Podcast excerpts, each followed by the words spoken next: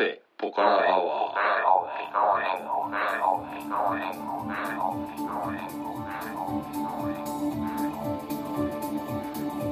カフェポカラアワーこの番組は群馬県内某所にあるカフェポカラを舞台に私店主のたけしと常連客哲司さんがお送りする番組です。哲司さん今日はよろしくお願いします。はい、よろしくお願いします。というわけでかなり久々のカフェポカラアワーですね、さあ始まりました。そんなテンションだったっけ？結構テンション低めの番組だと思うんですけど。ね。はい。うん、なんかはい。8月はい。6日ぐらいにはい。最後のの更新。があって、はい。もう10月の頭なんでそうですね。約2ヶ月はい。ぶりのはい。ポカラワーなんですけれども、まあ今回はあのこの空白の2ヶ月間に、うん、あのカフェポカラアワーに何が起こっていたかという 回ですがはいはい。今年の暑かった夏を振り返る的な、うん、ね、はい。やでも本当暑かったですね。い、はい、やっと落ち着きましたけどね。そうですね。はい、7月8月は地獄でしたね。うん、きつかった。はい、うん。もう俺群馬いるんやめようって思いましたね さんははい。ね、本当にへ前橋の平地にいるかはいらね、はいかなりきつかったでしょそうですよね。哲司さん日中山山あいにいることが多いじゃないですか。そうですね、はい。それでも暑かった日はかなりありましたね、はい。だって8月7月8月で、まあ、結構何日かその店の入り口を開けて、うん。外に出た瞬間に、うん。あこれは出ちゃいけないと思う日が何日かありましたよこれはあのインドとかタイとかのああいうああいう感じだみたいな。でも確かにねそういう東南アジア化してますよね、気はい。気温が。まあそんなこんなでね今年の夏はすっごい暑かったんですが、うん。まあ、8月はなんか結構カフェポカラドタバタで、はいはい。まあ、あのうちの奥さんがちょっと体調崩して何日か入院したりとかですね、うん。あのまあ、そんなんで出店も軒なり軒並みキャンセルが出たりとかですね、うん。あの8月結構ドタバタしてまして、うん。で9月に入って結構落ち着いたんですけども、うん。あの僕、まあ、あの8月、まああのそういう家庭の事情で結構お店休んでたんですよ、うん。で9月に入ってさあこれからやるぞとは思わずに、うん。また2週間以上店を休みまして。あの8月に予定してた、ん。あの夏の家族旅行にうん。あの9月になってから行ってきたんですよ。ああなるほどなるほど、であの9月後半を丸々使って、うん。あの車旅を2週間ほどしてきまして。いいですね。はい。うんでまあつい何日か前に帰ってきたところなんですけど、あそうですね。はい。そっかそっか。あの9月の月末にあの台風来たじゃないですか。来ましたね。で、まあ、台風が来るっつんで、うん。その台風の前日にう、ん。あの安全を取って帰ってくるっていう、うん。そういう感じで帰ってきまして。なるほど。西の方に行ったから台風から逃げるように、逃げるようにはいなんとあの走走行距離うん。2300キロ ほぼ下道っていう。いやさすがですよ、うん、そういう旅をしまして。うんうん。まあ、あの西日本に点在する友達の家を訪ね歩いたりとか、うん。途中あのキャンプをしたり、うん。あの旅館に泊まってみたりう、ん。で車中泊をしてみたりと、うんこう結構盛りだくさんのうん。旅だったんですけどあの今回ね四国に行ったんですよ。はいはいはい。哲井さん四国行ったことあります？ありますよ、なうん、あの高知以外は行ったことあります。へえ、あの僕ね今回四国フェリーで行ったんですよ。あフェリー。はい。うんフェリーはどっから出てるんですか？あのねあのまあいろんなとこからフェリー出てるんですけど、うん。僕が使ったのは、えー、と和歌山県、うん。和歌山市、和歌山行ったんだ。はい、和歌山港からフェリーで徳島港に行きまして、うん。2時間くらいのフェリーなんですよ、うん。であのーこれぶっちゃけその今橋あるじゃないですか。瀬戸大橋もあるし、うん。はいはいうん。しまなみ海道。海道もあるし、うん。明石海峡大橋もあるし実際橋使って行った方がああの安いんですよね、うーん。あそうなんですね、はい。うん、なぜあのフェリーを使ったかというと、うん、あの船に乗りたいって言ったやつがいるんで。家族の中で。家族の中で、うん。それで、まあ、どっから行けるかなってこう探したら、うん。こう和歌山港から徳島港っていうのが、うん。まあ、時間も短いし、うん。料金もそんなに高くないってういうので。んあの船で行ったんですけどでも結局片道ね1万円ぐらい車と、えー人間3人でうん1万円くらいかかって、うん。高速で行くと多分3 4千円なんですよね、うん橋渡るのって。和歌山自体には用事はなかったの？用事なかったっすね。あそう。はい。和歌山僕はすごく行きたいなって常に思ってるんだけど、はい、もっとし下の方じゃないですか、うん。和歌山で見どころがあるのって、和歌山って行ったことないな。はい、僕もあの熊野熊野とか、ああいうところに行ってみたかったんですけど、うん。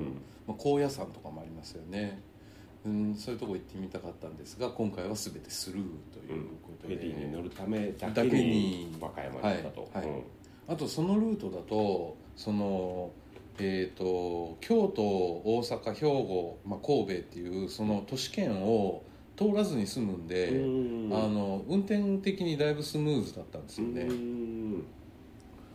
あの名古屋からえっ、と名古屋から三重県を抜けてう、んで奈良の奈良県を一部走って、で和歌山の方に下るっていうルートがありまして、うん。それね名阪国道って言って高速道路じゃないんですけど、うん。もうほぼ高速みたいな感じで、うん。もう信号もなく、うん。あのまあ、ハイウェイ的な感じの道路で結構ねあれですあの距離は結構あったのに時間的にはだいぶ短くて、うんで。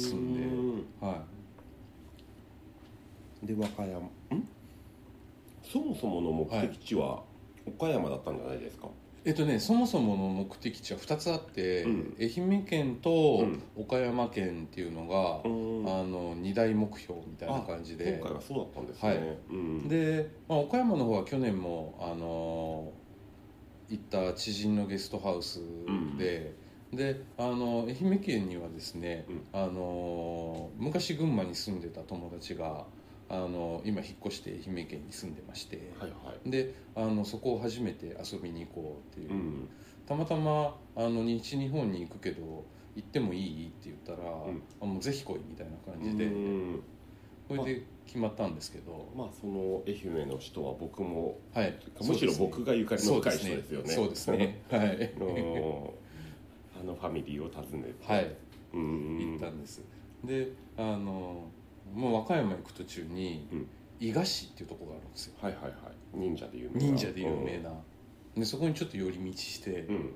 でそしたらあのまあ伊賀市がやってるそのまあイベントというか催しというかそういうので、うん。あの忍者の衣装をうん。レンタルできるんですよ。うん。で忍者になってこう街中を歩こうみたいな そういうのが。忍ばないんだ。忍ばない忍ばないですね。堂々と街中忍者が歩いてるっていう。うんうんう。んそれでまあさすがにね僕とか奥さんはねちょっと忍者の格好はみたいな。でもまあうちの子供はうん。忍者なる！みたいな感じで。おーう。んで忍者の衣装子供用の借りうんてであの伊賀城っていうお城があるんですけど、うんそこの境内の中をこう忍者になってうん。こう走り回ってみたりとか、うんそういうのでちょっとご満悦な感じで、うん。いいですね。はい。うん。え何しろあの車旅だと車乗ってる時間が異常に長いんですよね、うん。そうするとちびっこはもういい加減飽き飽きしちゃうんで、うん。こうこうところどころ止まってこうなんかストレスを発散させないとですねうん。あのふてくされるんで、うん。なるほどなるほどまあそうですよね。はい。そうなんですよ。それで徳島港に、まあ、和歌山からフェリーで行ってうん。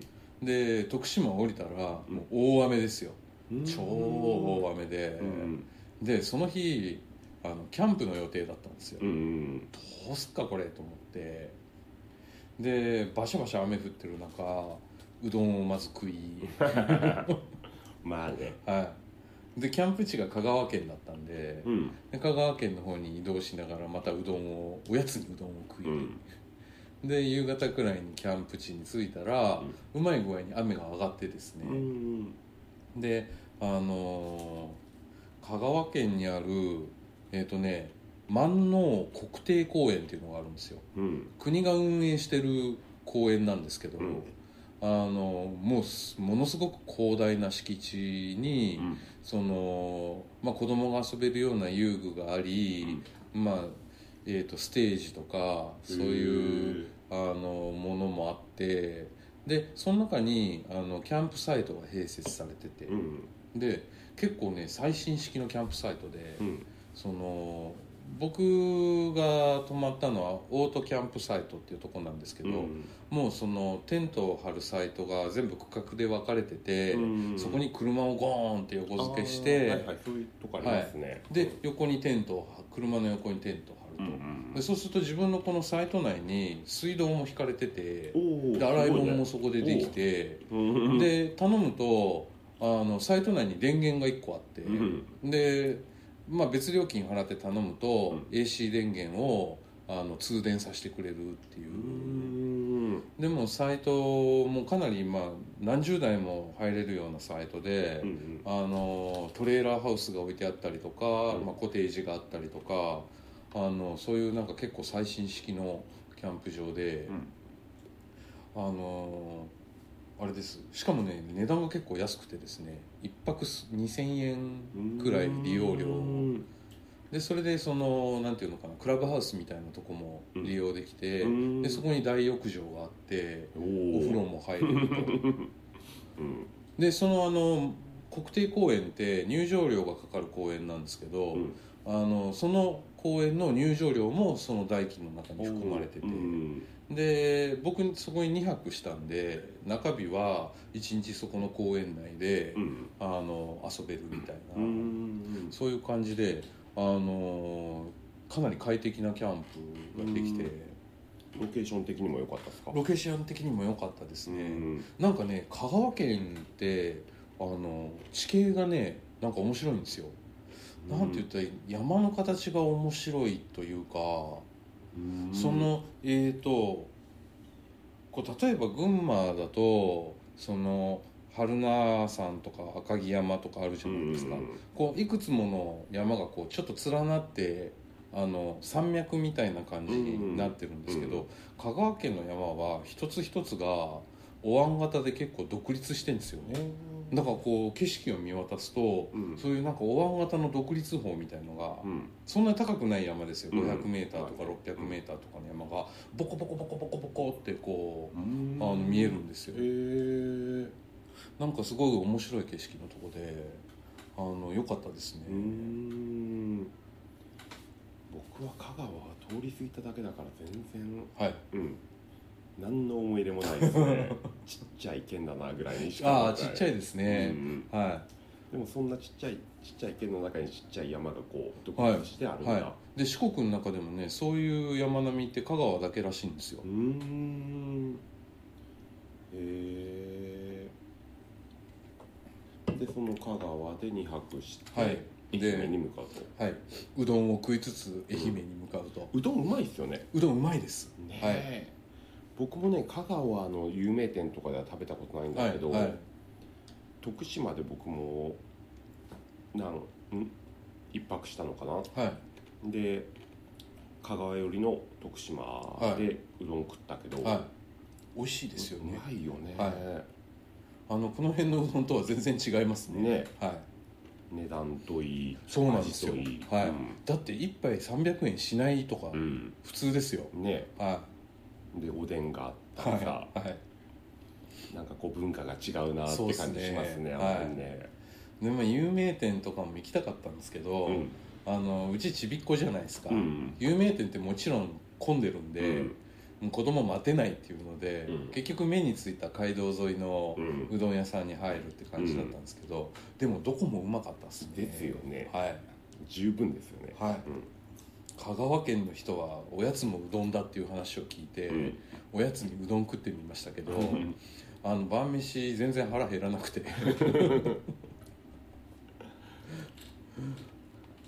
そうですね。でまあその香川県の万能国定公園っていうところを出発して、愛媛県の友達のうん。うちにあの行ったんですけどその日が大体200キロくらい走ったのかな、うん。あのその日のうちに一応たどり着いて、うん。であの訪ねていったお家がそのえっ、とね愛媛県の松山松山市県庁所在地よりうん。ちょっと南というか高知寄りの方に、うん。あの住んでまして、うん。でそこのお住まいになってる町が、あの古い建物がたくさん残ってて、うん。でその町の中心部かな、あの歴史保存地区みたいなのに指定されてて、あの街並みがこう街道沿いにダーッと古い街並みが残ってまして、うん。でそこに実際に皆さん住まわれてるっていううん。とこだったんですよ、うん。そこのあの保存地区のど真ん中に住んでまして、であの当然建物自体はねもう築、えー、と下手したら100年超えちゃうような、あの家だったんですけどあの中はもう完全にリフォームされててう、んすげえ綺麗だったんですよ、今回であの泊めてもらったお宅の中ではもうピカイチで綺麗でしたね。へはい。えほいでそこに、えー、と2泊泊めてもらい、うん。でちょうど土日だったんで、うんあのイベントに連れてってもらったりとか、日曜市に連れてってもらったりとかして、うん。あのまあ、楽しく過ごしまして、うん。ちょうどねあれです十五夜だったんですよその時、うん。えーと中秋の名月ってやつですか、で中秋の名月に合わせてあのその町並み保存地区のうち全部にあの灯籠を玄関先にこう灯してでライトアップされるっていうイベントもあっおてーいいですね。はい。でそこまあ結局僕それ見らんなかったんですけどね。えっとその訪ねていった家族の、うん。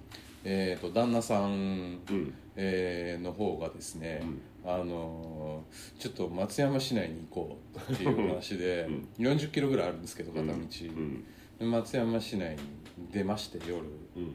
あの2人で。うん。でこのきすごい奇遇なんですけど松山市内に僕がネパールにいた時に出会った、えー男の子がうん。カレー屋さんをオープンさせたんですよ。ついつい2ヶ月くらい前に。うん。もともとは大阪府の子なんですけど、うん。松山に流れ着きうん。そこでカレー屋をオープンしたっていうんへで、ー。であの2人でそこのカレー屋に行って、うんで店主の男の子を驚かすっていう、うん。ちょっとミニドッキリみたいのをやって、うん。で そこのお店がねその松山ってあの道後温泉っていうすごい有名な温泉地があって、でそこの道後温泉温泉街の中でお店をオープンしてて。えあそうなんだ。はい。あそこだ。はい。うん。でついでに道後温泉もちょっと見たりとかして、うん。あの「千と千尋」のモデルになってはいあそこ入りましたか？あそこね入ってないんですよ。入ってないの？はい、でだ結局その日は温泉入らずにうん。カレー屋だけ行ってう、ん。でカレーをみんなの分をテイクアウトして帰ってくるっていう。で帰ってきた頃にはもう灯籠は消えてるみたいな感じで。うん。でその次の日ねもう出発の予定だったんですよ。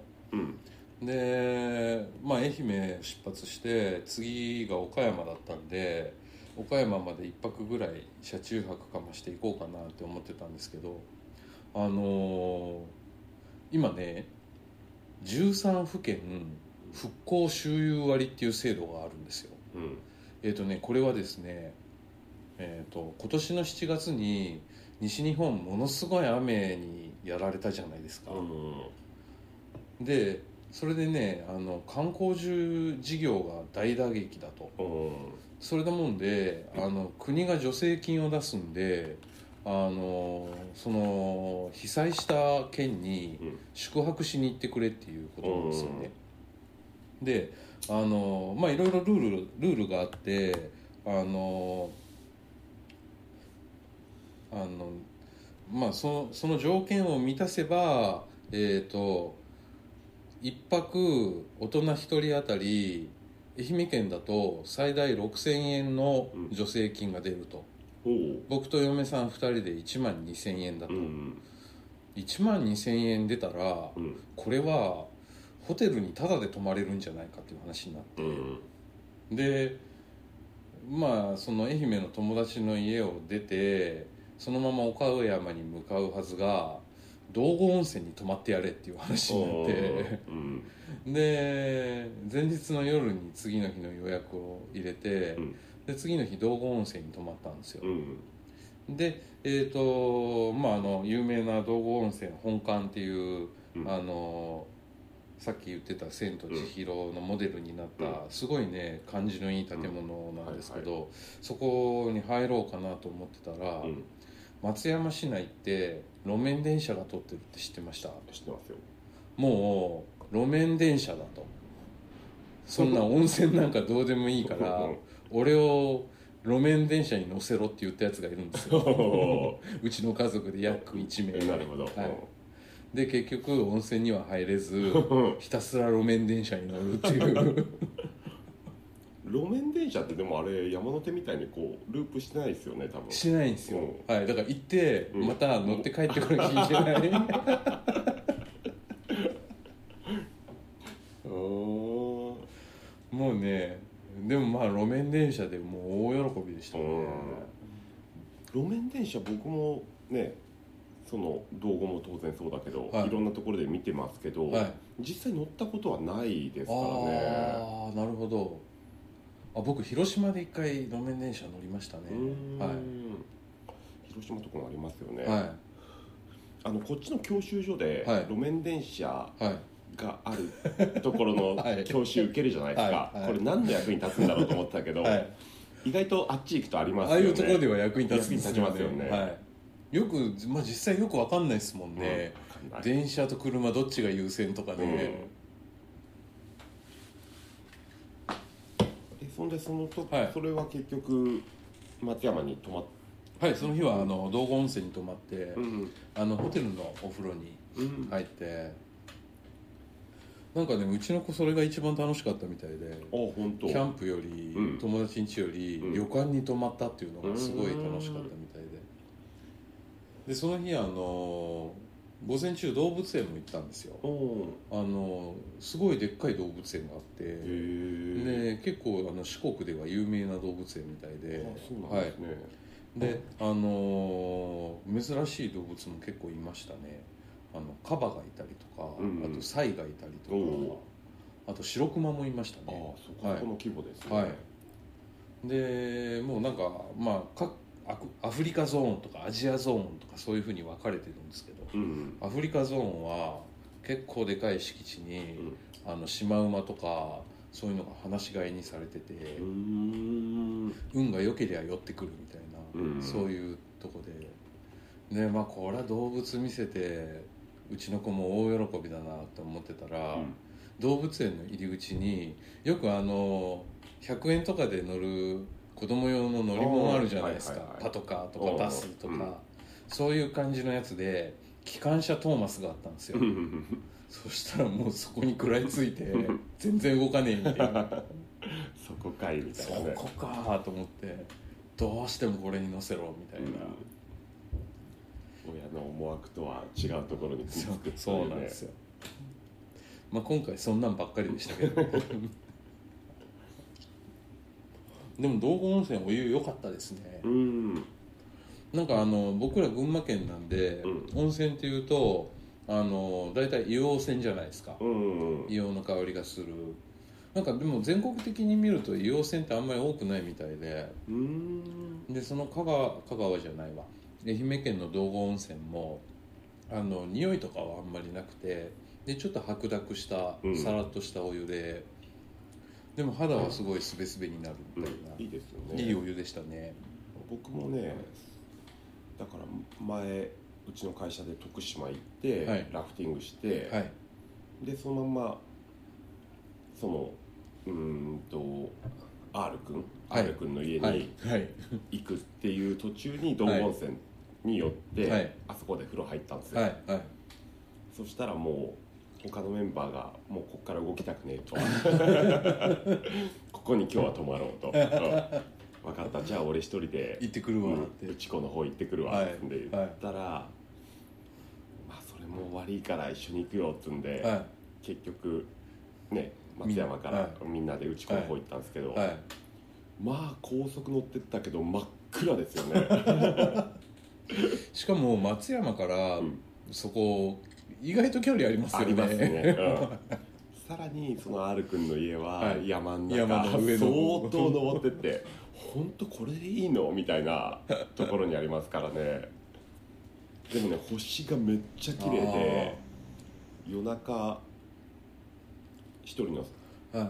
スタッフと一緒にちはい。ょっと外タバコ吸い行こうっつって、はい。タバコ吸いったら人生の中で1番か2番目ぐらいにでっかい流れ星ほ見てそれを見ながらその R 君の子供が、はい。